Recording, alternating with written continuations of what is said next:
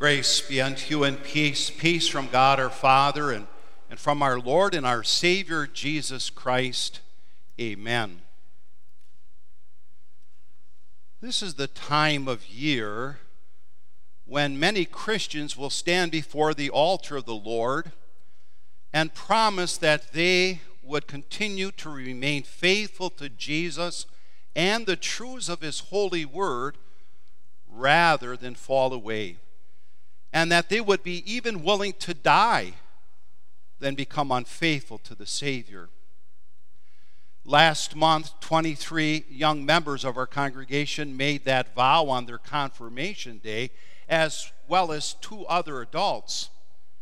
And this morning, in the ten thirty service, four more people are going to pledge their undying loyalty to Jesus, and that they will not, by God's grace, fall away from Him. In fact, they would rather die than do so.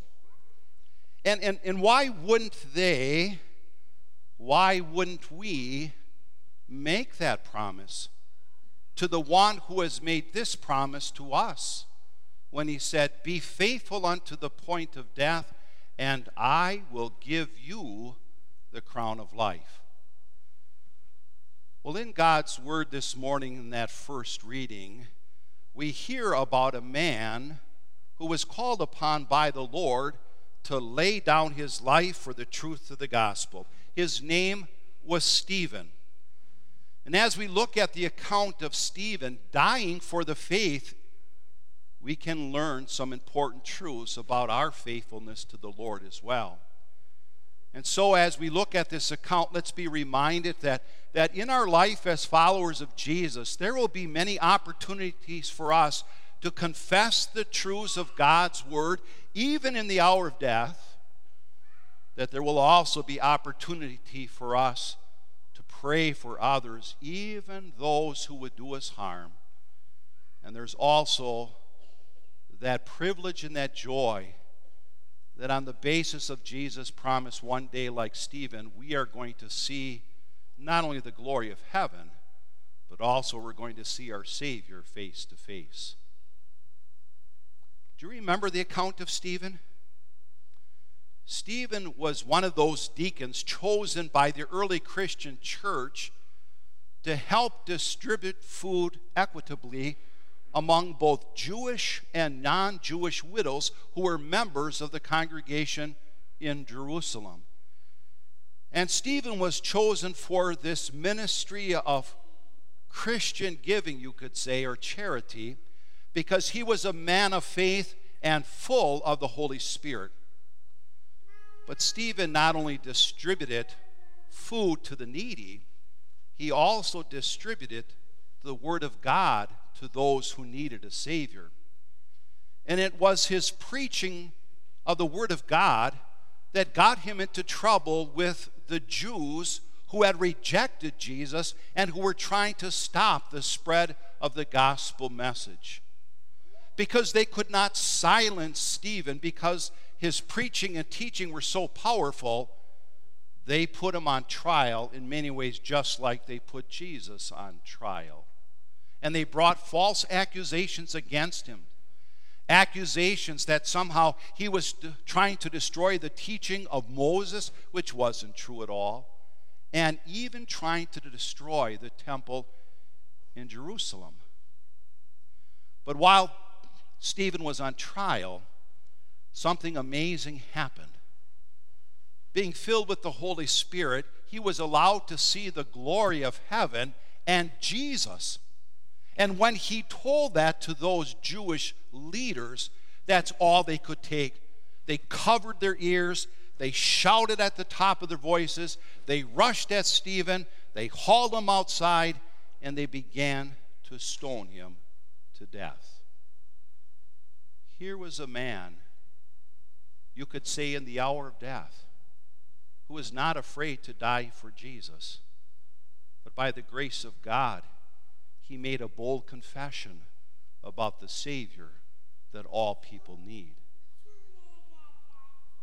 Now, whenever we as Christians witness other people confessing publicly their faith in Jesus and promising him their undying loyalty. That, that warms our heart. That brings joy to us as we see again the power of the gospel working in the hearts and lives of other people. But not everybody in the world is happy when that happens. Just like at the time of Stephen, even today in our world, there are those who would like to silence the gospel message and put an end to the Christian church in any way that they can. And so there will be times when you and I will meet opposition to the things that, that you and I know by God's grace to be true. And we want to be faithful not only in hearing God's word, but also in living that word and sharing that word. But we shouldn't be surprised in any opposition, because Jesus once told his disciples, if they hated me, they are going to hate you. So don't be surprised, but expect it. But also remember this, Jesus said, whoever confesses me before men, I will confess before my Father in heaven. And for that very reason then, you and I will want to look at every situation in life and in every relationship that we have as an opportunity for us to confess our faith, to share the good news about Jesus, because he's the Savior that everybody needs, even those who don't know it or don't believe it. They need to hear it. So may God keep all of us faithful to the promise that we made to him, that we will remain faithful to Jesus all the days of our life, that we will hold true to his word, and may by his grace he keep us faithful to that vow, even if someday we may suffer for that. Yes, even if we were to die for that. But as we see this account of Stephen dying for the faith, we also see something else. We see that just like our Savior, he prayed for those who were putting him to death.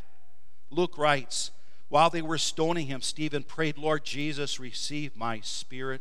And then he fell on his knees and he cried out, Lord, do not hold this against them. During his ministry on this earth, Jesus prayed often.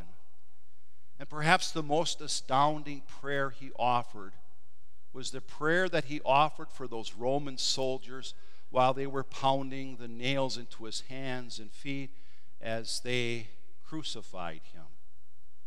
He looked at those who were murdering him and he prayed, Father, forgive them, for they do not know what they are doing.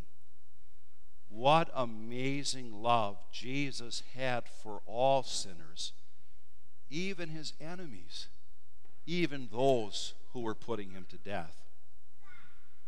Now, following our Lord's example, we see that Stephen did the same thing for those who were putting him to death. And we ask, how could he do that? Well, having tasted of God's forgiving love, Stephen wanted to offer the greatest gift to those who were putting him to death, the gift of God's love through the forgiveness of sins. And so while he was dying, he prayed, Father, do not hold this against them. Now, when it comes to our prayer life as Christians, we also have promised to be faithful to our Lord when it comes to that. And so we ask, Lord, help me to continue to be faithful in my prayer life as I, as I pray for the things that I need, as I pray for the ones I love and those who love me. But it's also our joy and our privilege to pray for those who would oppose the Christian faith, who would want to do us harm, yes, even our enemies. You see, the temptation of our sinful nature that still clings to us is to raise our hand to strike back in revenge at those who would do us harm, rather than, than, than fool them in prayer, asking that God would bless them and even forgive them. You see, Jesus tells us and Stephen's actions show us, that's not the way of love, to strike back at our enemies. Jesus told us, his disciples, to pray for all, even the en- enemies that they had, and we want to do the same.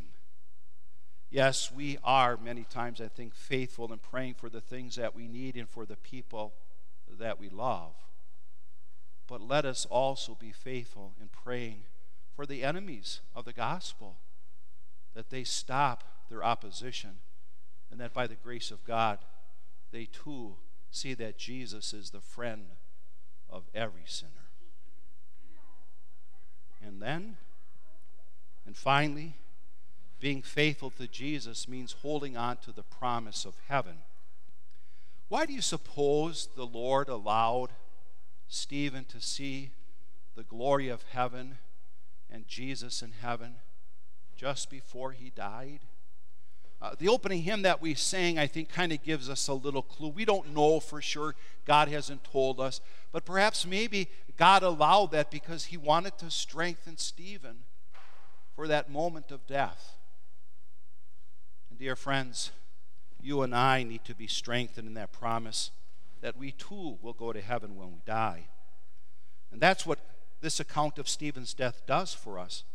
It strengthens us in the Christian truth that death is only a sleep from which Jesus will awaken us, so that body and soul we can live in the glory of heaven and see Jesus and his angels in all of that glory.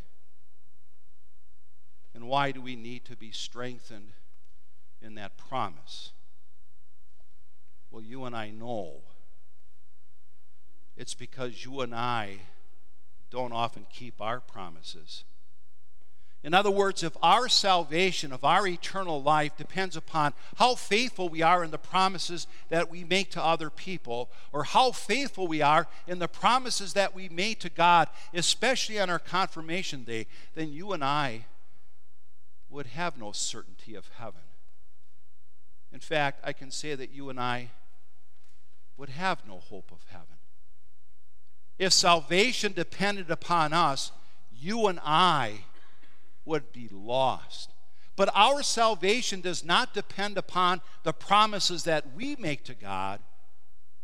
Our salvation depends upon the promises that God has made to us. And God has, and he will keep every promise he makes to us, especially that promise that he will forgive all of our sins. Yes, even the times when we fail to keep our promises to others and our promises to him. And also our failure to pray for our enemies. Since Jesus does not lie, and since Jesus does not waver in his promises, we can also trust his promise that those who believe in Jesus will enter heaven when they die. And they too will see Jesus with their own eyes, just like Stephen did in his death. Perhaps you already know this, maybe not. Did you know that the name Stephen comes from a Greek word that means crown? That's what the name Stephen means, crown.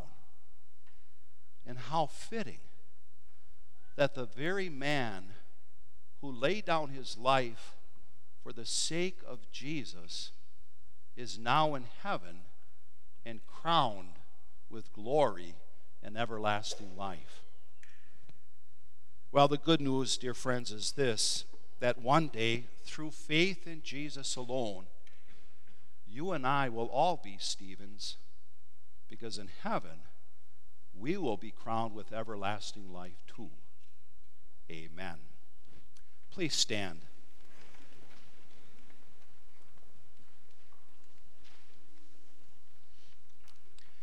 And the peace of God that surpasses all understanding shall keep our hearts and minds through faith in Christ Jesus to life everlasting. Amen. Let's now join together in confessing the truths of the Christian faith in the words of the Apostles' Creed.